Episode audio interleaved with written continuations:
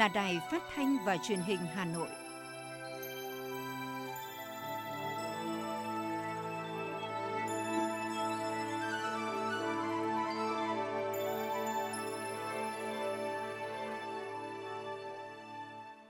Kính thưa quý vị và các bạn, bây giờ là chương trình thời sự của Đài Phát thanh và Truyền hình Hà Nội, phát trực tiếp trên sóng phát thanh tần số FM 90 MHz. Tối nay thứ sáu ngày 23 tháng 7 năm 2021, chương trình có những nội dung chính sau đây. Ngày làm việc thứ tư kỳ họp thứ nhất Quốc hội khóa 15. Phó Bí thư Thành ủy Hà Nội Nguyễn Văn Phong chủ trì hội nghị sơ kết công tác 6 tháng đầu năm, triển khai nhiệm vụ trọng tâm 6 tháng cuối năm 2021. Lãnh đạo thành phố kiểm tra công tác phòng chống dịch COVID-19 tại phường Cống Vị, quận Ba Đình, Hà Nội. Hà Nội yêu cầu thực hiện nghiêm công điện 15, tiệm cận chỉ thị 16. Thêm hơn 1,2 triệu liều vaccine COVID-19 của AstraZeneca đã về đến Việt Nam sáng nay. Hà Nội tuyển sinh vào trường mầm non lớp 1, lớp 6 từ nay đến hết ngày 28 tháng 7. Phần tin thế giới có những thông tin. Peru chính thức thông qua hiệp định đối tác toàn diện và tiến bộ xuyên Thái Bình Dương Liên minh châu Âu EU từ chối đề nghị của Anh về đàm phán lại nghị định thư Bắc Ireland. Sau đây là nội dung chi tiết. Tiếp tục chương trình làm việc kỳ họp thứ nhất, Quốc hội khóa 15, chiều nay Quốc hội nghe tờ trình và báo cáo thẩm tra về chủ trương đầu tư chương trình mục tiêu quốc gia giảm nghèo bền vững giai đoạn 2025, Tờ trình và báo cáo thẩm tra về chủ trương đầu tư chương trình mục tiêu quốc gia xây dựng nông thôn mới giai đoạn 2021-2025. Sau đó các đại biểu thảo luận tại tổ về hai nội dung này. Theo tờ trình về chủ trương đầu tư chương trình mục tiêu quốc gia giảm nghèo bền vững giai đoạn 2021-2025, tổng nguồn vốn đề xuất thực hiện chủ trương đầu tư chương trình là 75.000 tỷ đồng. Chương trình gồm 6 dự án và 11 tiểu dự án do Bộ Lao động Thương binh và Xã hội chủ trì quản lý. Chương trình phấn đấu giảm 1 phần 2 số hộ nghèo, số hộ cận nghèo so với đầu kỳ theo tiêu chí nghèo đa chiều của quốc gia – 30% số huyện nghèo, 30% số xã đặc biệt khó khăn, vùng bãi ngang ven biển và hải đảo thoát khỏi tình trạng đặc biệt khó khăn hỗ trợ thí điểm phát triển trên 1.000 mô hình giảm nghèo tạo sinh kế, việc làm bền vững, thu nhập tốt, thích ứng với biến đổi khí hậu cho hộ nghèo, hộ cận nghèo, hộ mới thoát nghèo, thu nhập bình quân đầu người của hộ gia đình tham gia dự án tăng ít nhất 25% trên năm. Bình quân mỗi năm có 500.000 hộ gia đình tham dự dự án mô hình giảm nghèo. Cũng trong chiều nay, Quốc hội nghe tờ trình và báo cáo thẩm tra về chủ trương đầu tư chương trình mục tiêu quốc gia xây dựng nông thôn mới giai đoạn 2021-2025. Theo đó, chương trình đặt mục tiêu có ít nhất 80% số xã đạt chuẩn nông thôn mới, phấn đấu cả nước có ít nhất 50% huyện, thị xã, thành phố trực thuộc tỉnh hoàn thành nhiệm vụ đạt chuẩn nông thôn mới. Mỗi tỉnh, thành phố có ít nhất 2 đơn vị cấp huyện đạt chuẩn nông thôn mới. Cả nước có ít nhất 15 tỉnh, thành phố trực thuộc Trung ương được Thủ tướng Chính phủ công nhận hoàn thành nhiệm vụ xây dựng nông thôn mới vốn ngân sách trung ương hỗ trợ trực tiếp để thực hiện chương trình giai đoạn 2021-2025 bố trí tối thiểu khoảng từ 39.632 tỷ đồng, bao gồm vốn đầu tư phát triển là 30.000 tỷ đồng, trong đó vốn trong nước là 28.000 tỷ đồng, vốn vay và viện trợ không hoàn lại là 88,6 triệu đô la Mỹ, khoảng 2.000 tỷ đồng. Vốn sự nghiệp là 9.632 tỷ đồng. Trong quá trình thực hiện, chính phủ sẽ tiếp tục cân đối ngân sách trung ương, ưu tiên hỗ trợ thêm để đảm bảo tính bền vững và hiệu quả của chương trình thảo luận tổ về hai chương trình mục tiêu quốc gia giảm nghèo bền vững và xây dựng nông thôn mới giai đoạn 2021-2025. Đa số các đại biểu tán thành với việc triển khai hai chương trình này. Tuy nhiên, cần làm rõ hơn cơ chế phối hợp giữa các chương trình mục tiêu quốc gia để tránh trùng lập. Về chương trình xây dựng nông thôn mới, các đại biểu đề nghị chính phủ giả soát để tránh trùng lặp, tránh bỏ sót về phạm vi, đối tượng, nội dung hoạt động giữa các chương trình, đồng thời đảm bảo việc lồng ghép phát huy hiệu quả, tránh lãng phí nguồn lực đầu tư. Đại biểu Vũ Kim Sơn, đoàn Hà Nội nêu ý kiến. Trong cái giai đoạn thứ hai này thì tập trung vào ở cho một số các cái nơi mà còn đến khoảng dưới 50 dưới 50% đạt chuẩn các khu vực ấy tập trung để cái mức tối thiểu mà lại chủ yếu rơi vào khu vực ba tây. Chứ còn mấy cái ờ, về nâng cao rồi những cái ờ, chuẩn khác ấy, mẫu kiểu mẫu thì tôi nghĩ đấy là câu chuyện các nơi giàu thì tùy các bác muốn làm gì làm. Nhưng mà tập trung nguồn lực của trung ương đợt này thì tập trung giải quyết cho các vấn đề cho cái mức tối thiểu đó. Quan tâm đến việc phân bổ nguồn vốn các chương trình mục tiêu quốc gia, đại biểu Vũ Lưu Mai, đoàn Hà Nội cho rằng cần ra soát tính toán lại số liệu để đảm bảo nguồn lực ngân sách trung ương được bố trí hợp lý. Phân bổ vốn chương trình ờ, ờ, mục tiêu quốc gia thì nó là một trong những cái khía cạnh mà nó phải tuân thủ cái quy định của luật đầu tư công và nghị quyết 973 bởi vì ờ, chương trình mục tiêu quốc gia là một phần của kế hoạch đầu tư công trung hạn. Thế tuy nhiên trong một số trường hợp thì qua kết quả kiểm toán cũng như chúng tôi đi giám sát thì cũng thấy có tình trạng phân bổ vốn cũng chưa theo đúng trật tự. Có những nơi khó, có những nơi cần ưu tiên thì chúng ta chưa ờ, phân bổ nhưng mà cũng có những nơi mà có khả năng để huy động nguồn lực ngoài ngân sách thì chúng ta lại hướng về thì đó là cái điểm cần lưu ý. Trước đó sáng nay, Chủ tịch Quốc hội Vương Đình Huệ đã chủ trì cuộc họp với các đơn vị bộ ngành liên quan nhằm ra soát các công việc, đánh giá, rút kinh nghiệm việc tổ chức kỳ họp sau 4 ngày làm việc đầu tiên. Qua thảo luận tại kỳ họp này, trong bối cảnh dịch bệnh COVID-19 đang diễn biến phức tạp ở nhiều địa phương, nhiều đại biểu Quốc hội đã đề nghị Quốc hội cần bày tỏ quan điểm về thực hiện các kết luận, chỉ thị của Bộ Chính trị, các công điện của Thường trực Ban Bí thư và đồng hành với Chính phủ trong công tác phòng chống dịch bệnh COVID-19. Chủ tịch Quốc hội Vương Đình Huệ thống nhất, Quốc hội sẽ không ban hành một nghị quyết riêng về phòng chống dịch COVID-19, nhưng sẽ báo cáo Quốc hội bổ sung chương trình kỳ họp thứ nhất về nội dung này. Chính phủ sẽ xây dựng tờ trình cơ quan của Quốc hội tiến hành thẩm tra để Quốc hội xem xét, thảo luận và đưa nội dung này vào nghị quyết chung của kỳ họp thứ nhất, biểu quyết thông qua vào cuối kỳ họp. Trong đó, Chủ tịch Quốc hội yêu cầu tờ trình của chính phủ và báo cáo thẩm tra của Ủy ban xã hội cần tập trung xử lý những vướng mắc về mặt pháp lý trong phòng chống dịch COVID-19 hiện nay, tạo sự chủ động, linh hoạt cho chính phủ trong điều hành, kể cả dự phòng các tình huống phát sinh có thể phức tạp hơn. Có những việc được rút ngắn thời gian xử lý, giải quyết theo quy trình đặc biệt, thậm chí với những việc chưa được quy định trong luật, nhưng nếu phát sinh thì cho phép chính phủ chủ động xử lý, trên cơ sở đó, Chủ tịch Quốc hội Vương Đình Huệ giao các cơ quan của Quốc hội và Chính phủ phối hợp chặt chẽ, bản chi tiết, kỹ lưỡng các nội dung để trình Quốc hội. Quý vị thân mến, sáng nay, đoàn kiểm tra số 2 của Ban Thường vụ Thành ủy Hà Nội do Ủy viên Trung ương Đảng, Phó Bí thư Thường trực Thành ủy Nguyễn Thị Tuyết dẫn đầu đã kiểm tra công tác phòng chống dịch COVID-19 trên địa bàn quận Ba Đình. Trước khi làm việc với lãnh đạo quận, đồng chí Nguyễn Thị à, Tuyết đã trực tiếp kiểm tra trụ sở làm việc dự phòng của Đảng ủy, Ủy ban nhân dân phường Cống Vị, số 510 Đội Cấn, phường Cống Vị. Tổ hợp khu trung tâm thương mại và khu căn hộ cao cấp Vinhome Metropolis số 29 phố Liễu Giai, phường Ngọc Khánh. Tại các điểm kiểm tra, đồng chí Nguyễn Thị Tuyết lưu ý lực lượng chức năng tiếp tục triển khai nghiêm các biện pháp phòng chống dịch theo chỉ đạo của Trung ương và thành phố Hà Nội. Phát biểu kết luận, Phó Bí thư Thường trực Thành ủy Nguyễn Thị Tuyết ghi nhận, đánh giá cao sự chủ động, sáng tạo của quận Ba Đình trong triển khai công tác phòng chống dịch bệnh.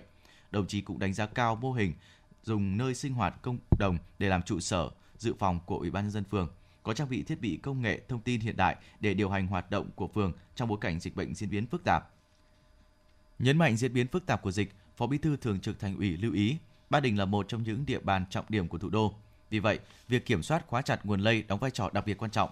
Đồng chí đề nghị quận tiếp tục quán triệt, thực hiện nghiêm những chỉ đạo của Trung ương và thành phố trong công tác phòng chống dịch, tuyên truyền sâu rộng đến nhân dân, Cùng với đó, tăng cường kiểm tra, giám sát, kết hợp với xử lý nghiêm sai phạm để lan tỏa, nâng cao ý thức phòng chống dịch bệnh trong nhân dân. Lưu ý quy định phải cách ly tập trung với 100% người di chuyển về thủ đô từ vùng đang giãn cách xã hội. Phó Bí thư Thường trực Thành ủy yêu cầu quận Ba Đình thực hiện nghiêm quy định cách ly tại nhà với tất cả các trường hợp F2. Ngoài ra, quận, phường và từng tổ dân phố phải liên tục gia cố, bổ sung các biện pháp để chủ động phòng chống dịch bệnh. Trong đó, ra soát củng cố các tổ COVID-19 cộng đồng, kiên trì thực hiện phương châm đi từng ngõ, gõ từng nhà, ra từng đối tượng. Kích hoạt cơ chế ứng trực 24 trên 7 với các lực lượng phòng chống dịch. Lực lượng bám sát địa bàn cần tăng cường ra soát, kiểm tra việc thực hiện các quy định phòng chống dịch tại các trung tâm thương mại, chợ đầu mối, bệnh viện. Tránh lơ là, mất cảnh giác để dịch bệnh lây lan trong cộng đồng. Đồng chí Nguyễn Thị Tuyết cũng đề nghị quận Ba Đình phối hợp chặt chẽ với Sở Công Thương, đảm bảo cung cấp nhu yếu phẩm, chuẩn bị chu đáo kế hoạch tiêm vaccine cho nhân dân. Với Ủy ban nhân dân các phường cần ra duyệt các phương án diễn tập sẵn sàng ứng phó với tình huống dịch bệnh. Qua đó, góp phần thực hiện tốt nhiệm vụ kép, vừa phòng chống dịch, vừa phát triển kinh tế xã hội, từng bước đưa cuộc sống trở lại bình yên. Sáng nay, Phó Bí thư Thành ủy Hà Nội Nguyễn Văn Phong, trưởng ban chỉ đạo chương trình 07 của Thành ủy về đẩy mạnh phát triển khoa học, công nghệ và đổi mới sáng tạo giai đoạn 2021-2025 đã chủ trì hội nghị sơ kết công tác 6 tháng đầu năm, triển khai nhiệm vụ trọng tâm 6 tháng cuối năm 2021 của ban chỉ đạo. Cùng dự có Phó Chủ tịch Ủy ban nhân dân thành phố, Phó trưởng ban thường trực Ban chỉ đạo chương trình 07 Trử Xuân Dũng. Tại hội nghị, đại diện các sở ngành, quận huyện đã phát biểu góp ý vào các văn bản dự thảo, góp ý về các nhiệm vụ, đề án, dự án kế hoạch của ngành mình, đề xuất một số nhiệm vụ trọng tâm cần triển khai thực hiện trong 6 tháng cuối năm, bao gồm xây dựng kế hoạch 5 năm của Ban chỉ đạo chương trình, khẩn trương ban hành các văn bản liên quan đến Ban chỉ đạo chương trình, kế hoạch thực hiện chương trình, xây dựng dự toán kinh phí triển khai các nhiệm vụ trong kế hoạch của Ủy ban nhân dân thành phố, triển khai thực hiện chương trình, chỉ đạo các cơ quan, đơn vị triển khai các nhiệm vụ, chương trình, dự án, đề án, kế hoạch đã phân công, tổ chức hướng dẫn, đồn đốc, kiểm tra thực hiện chương trình tại các địa phương, đơn vị.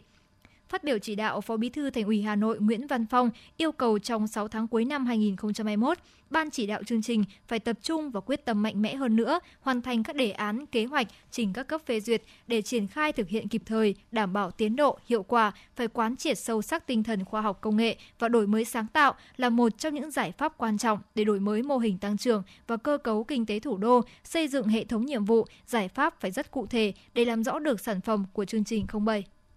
Sáng nay, đồng chí Nguyễn Lan Hương, Ủy viên Ban Thường vụ Thành ủy, Chủ tịch Ủy ban Mặt trận Tổ quốc Việt Nam thành phố Hà Nội cùng các đại biểu Hội đồng nhân dân thành phố đã có buổi tiếp xúc cử tri quận Tây Hồ trước kỳ họp thứ hai Hội đồng nhân dân thành phố khóa 16, nhiệm kỳ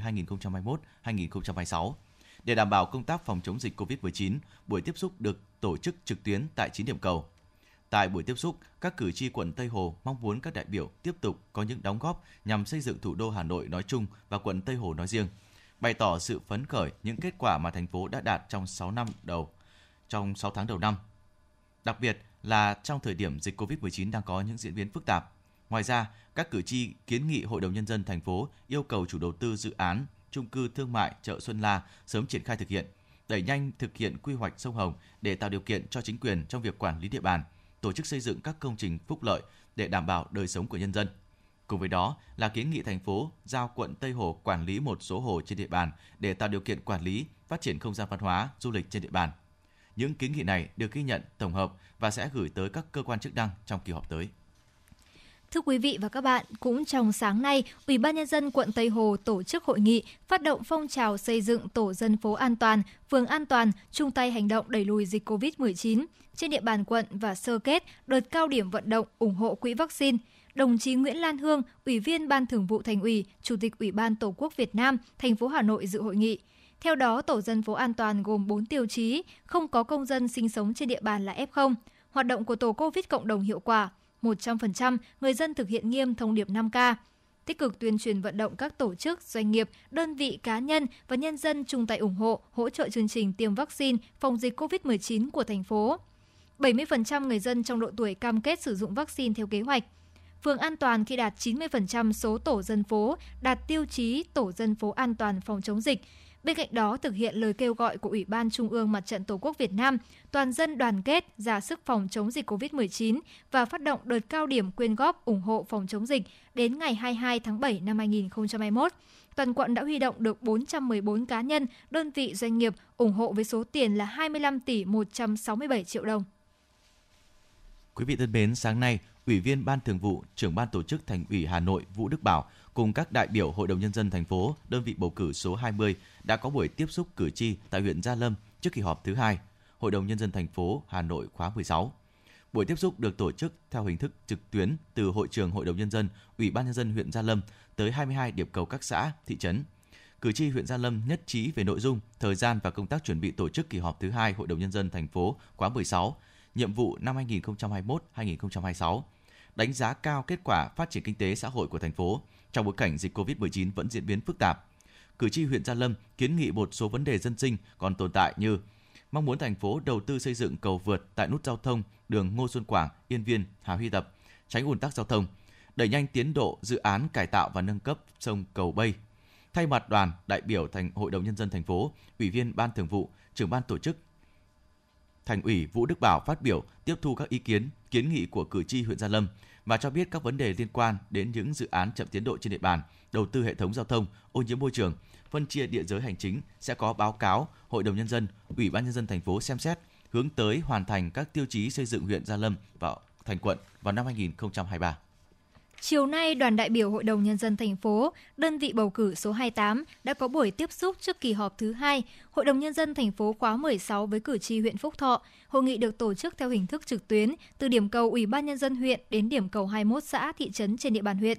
Tại buổi tiếp xúc, các đại biểu Hội đồng Nhân dân thành phố đã thông báo nội dung, thời gian và công tác tổ chức kỳ họp thứ hai, báo cáo tóm tắt kết quả thực hiện kế hoạch phát triển kinh tế xã hội 6 tháng đầu năm và nhiệm vụ 6 tháng cuối năm, báo cáo kết quả trả lời kiến nghị của cử tri Phúc Thọ trước và sau kỳ họp thứ 18. Hội đồng Nhân dân thành phố khóa 15 đồng tình nhất trí cao với những nội dung đoàn đại biểu Hội đồng Nhân dân thành phố báo cáo, nhất là kết quả trả lời kiến nghị của cử tri huyện Phúc Thọ trước và sau kỳ họp thứ 18 Hội đồng Nhân dân thành phố khóa 15. Cùng với đó, cử tri kiến nghị thành phố xem xét giao cho huyện và xã quản lý gần 100 hecta đất bãi nổi trên địa bàn hai xã Vân Nam và Vân Hà hiện nay do Trung tâm Phát triển Quỹ đất Hà Nội quản lý nhưng không khai thác, sử dụng dẫn đến bỏ hoang, gây lãng phí tài nguyên. Cử tri mong muốn thành phố sớm đầu tư kinh phí mở rộng quốc lộ 32 thành đường một chiều có giải phân cách những đoạn đi các địa phương có dân cư sinh sống, sớm triển khai thực hiện dự án đường trục kinh tế Bắc Nam, khu Nam Cường, Cử tri huyện Phúc Thọ tha thiết đề nghị thành phố kiểm tra và thu hồi toàn bộ diện tích đất của trụ sở Ủy ban Nhân dân huyện cũ thuộc xã Võng Xuyên đã được giao cho Bệnh viện Tâm thần Ban Ngày Mai Hương và Trường nghề Nhân lực Quốc tế quản lý để giao lại cho huyện hoặc địa phương quản lý có thể chuyển đổi mục đích tránh để lãng phí đất như hiện nay đang bỏ hoang. Liên quan đến chế độ chính sách, cử tri đề nghị thành phố quan tâm hỗ trợ đối với cán bộ dôi dư và người hoạt động không chuyên trách ở xã thôn khi thực hiện đề án 21 và nghị quyết 08 của thành ủy. Ngoài ra, cử tri trên địa bàn huyện cũng kiến nghị nhiều vấn đề liên quan đến phát triển nông nghiệp, nước sạch, vệ sinh môi trường, xây dựng nông thôn mới và phát triển công nghiệp, tiểu thủ công nghiệp.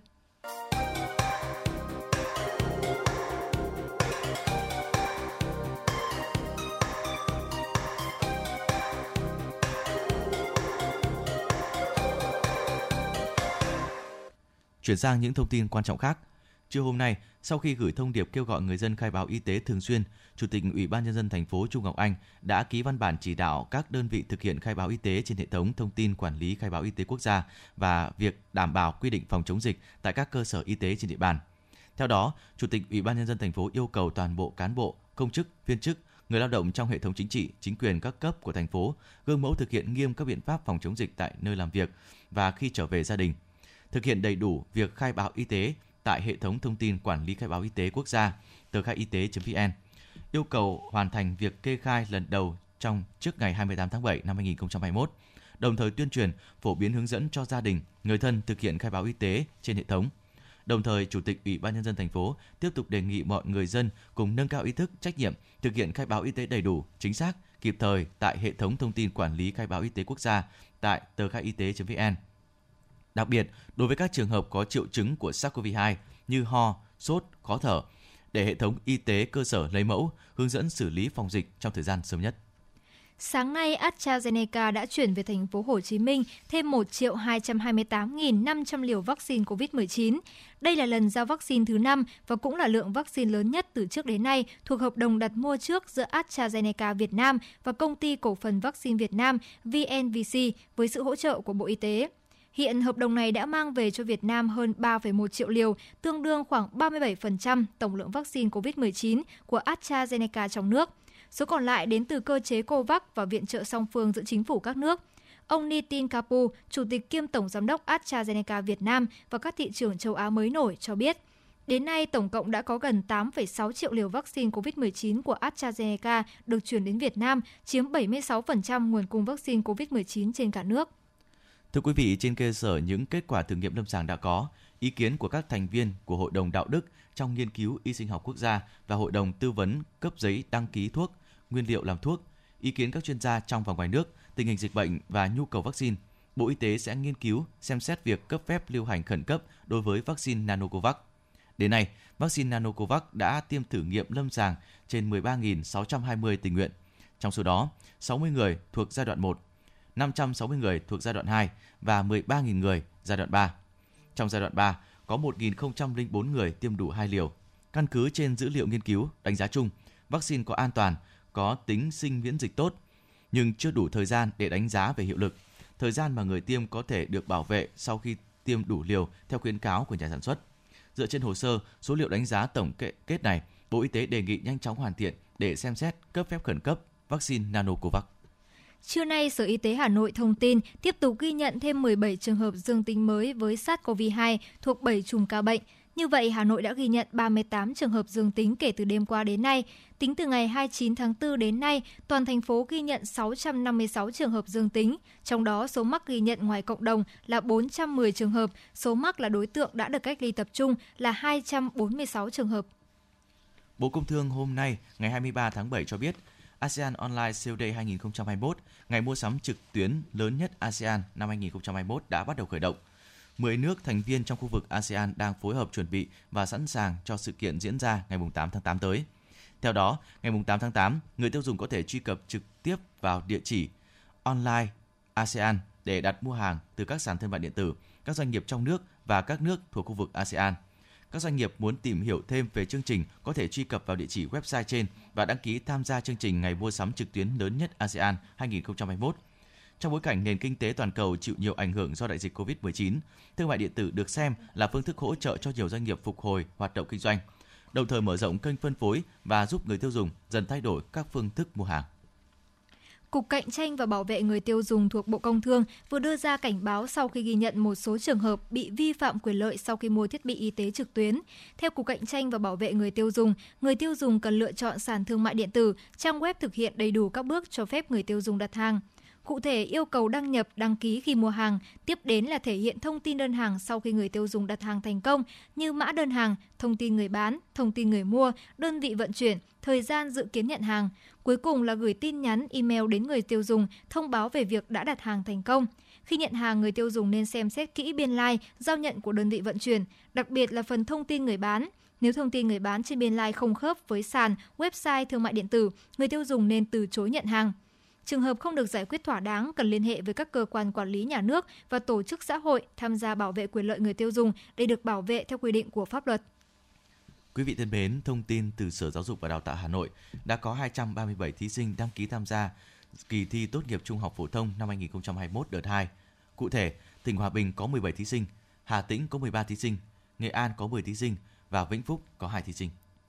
Thưa quý vị và các bạn, thực hiện đúng lịch công tác tuyển sinh vào các trường mầm non lớp 1, lớp 6 năm học 2021-2022, từ hôm nay đến ngày 23 tháng 7, các trường mầm non, tiểu học, trung học cơ sở công lập trên địa bàn thành phố tổ chức tuyển sinh trực tiếp. Thời gian triển khai từ nay tới hết ngày 28 tháng 7 năm 2021 để chuẩn bị cho công tác tuyển sinh trực tiếp trong bối cảnh dịch COVID-19 vẫn đang diễn biến phức tạp, các trường học trên địa bàn thành phố đã chủ động xây dựng phương án triển khai với mục tiêu vừa đảm bảo an toàn phòng chống dịch, vừa hoàn thành tốt nhiệm vụ chuyên môn.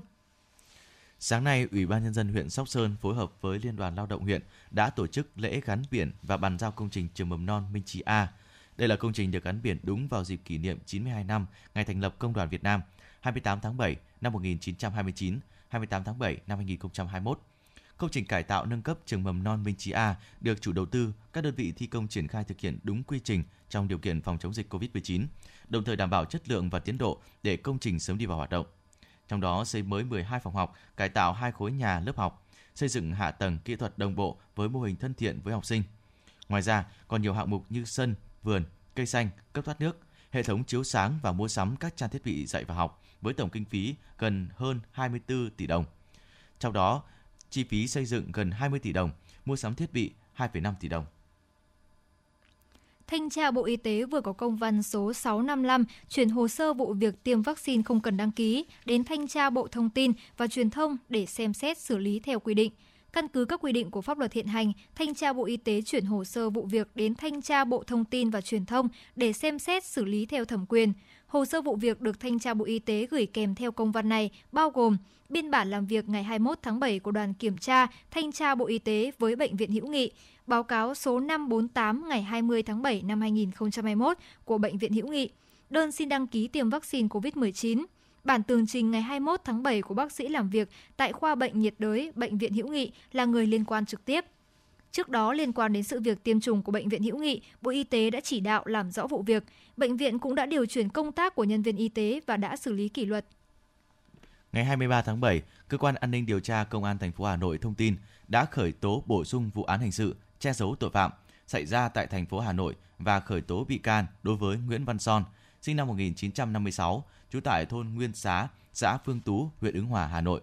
Nguyễn Văn Son có quan hệ họ hàng với Lê Văn Dũng, tức Lê Dũng Vô Va và đã có hỗ trợ cho Lê Dũng Vô Va lẩn trốn khi cơ quan điều tra truy nã.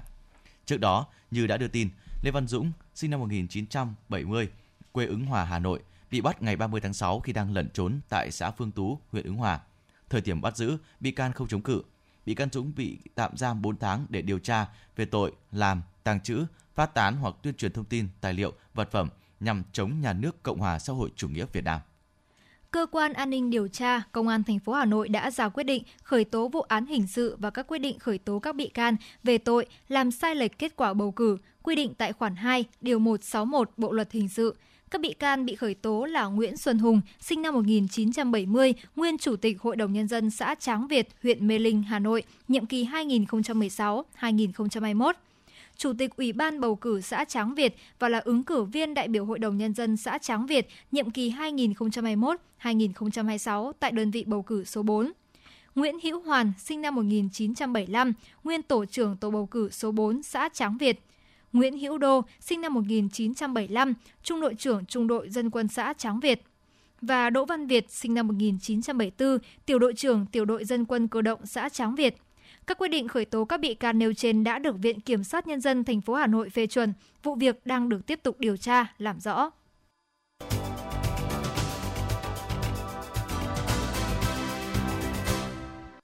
Chuyển sang một số thông tin thế giới. Truyền thông Peru cho biết Quốc hội nước này đã chính thức thông qua Hiệp định Đối tác Toàn diện và Tiến bộ Xuyên Thái Bình Dương CPTPP với 97 phiếu thuận. Qua đó, đưa quốc gia Nam Mỹ này trở thành nước thứ 8 phê chuẩn văn kiện này nhằm tạo cơ sở pháp lý cho việc mở rộng các thỏa thuận hợp tác với các thành viên khác ở khu vực châu Á Thái Bình Dương. Liên minh châu Âu EU khẳng định sẽ tìm kiếm các giải pháp sáng tạo để tháo gỡ những khó khăn phát sinh khi triển khai áp dụng nghị định từ Bắc Ireland nhưng sẽ không đàm phán lại thỏa thuận này như đề nghị mà Anh mới đưa ra. Tổ chức Y tế Thế giới WHO cho biết tác động đến sức khỏe tâm thần của đại dịch COVID-19 sẽ lâu dài và sâu rộng. Cảnh báo được đưa ra tại phiên khai mạc cuộc họp 2 ngày ở Athens, Hy Lạp của Tổ chức Y tế Thế giới với các bộ trưởng y tế từ hàng chục quốc gia. Trong bối cảnh nhiều chuyên gia và nhà lãnh đạo đang kêu gọi hành động nhằm giải quyết tình trạng nhiều người trở nên lo lắng, bị kích động và trầm cảm có liên quan đến dịch Covid. Indonesia đang chứng kiến đợt bùng phát đại dịch tồi tệ với hơn 3 triệu ca mắc COVID-19 kể từ khi dịch bệnh xâm nhập vào tháng 3 năm 2020. Đến nay, hệ thống y tế nước này đang kiệt quệ và đối mặt với sự sụp đổ về mặt chức năng. Theo Bộ Y tế Indonesia, trong vòng 24 giờ quốc gia này ghi nhận thêm 49.509 ca với 1.499 trường hợp tử vong. Đây là số ca tử vong cao kỷ lục của nước này và cũng là con số cao nhất thế giới. Các cơ quan y tế Hàn Quốc cho biết đang tích cực chuẩn bị cho tình huống thiếu giường dành cho những bệnh nhân COVID-19 nặng có thể xảy ra. Thông tin trên được đưa ra trong bối cảnh số ca nhiễm mới hàng ngày đang tăng cao theo cấp số nhân tại Hàn Quốc.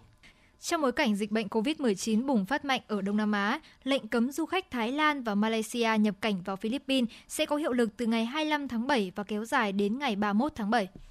Tối qua 22 tháng 7 theo giờ Mỹ, tức sáng nay theo giờ Việt Nam, một vụ xả súng đã xảy ra bên ngoài nhà hàng cách Nhà Trắng, tức phủ Tổng thống Mỹ ở thủ đô Washington, khoảng 1,5 km. Hiện chưa có thông tin về thương vong. Đây chỉ là một trong rất nhiều vụ xả súng xảy ra thời gian qua ở Mỹ. Dự báo thời tiết khu vực Hà Nội đêm 23 ngày 24 tháng 7 năm 2021, trung tâm thành phố Hà Nội đêm và sáng có mưa to đến rất to và rông, gió từ cấp 2 đến cấp 4, giật cấp 6, cấp 7, nhiệt độ từ 25 đến 31 độ C. Quý vị và các bạn vừa nghe chương trình Thời sự tối của Đài Phát thanh và Truyền hình Hà Nội. Chịu trách nhiệm sản xuất Phó Tổng giám đốc Nguyễn Tiến Dũng. Chương trình do biên tập viên Xuân Luyến Nguyễn Hằng, phát thanh viên Bảo Nhật Hồng Hạnh và kỹ thuật viên Duy Anh thực hiện. Thân ái chào tạm biệt.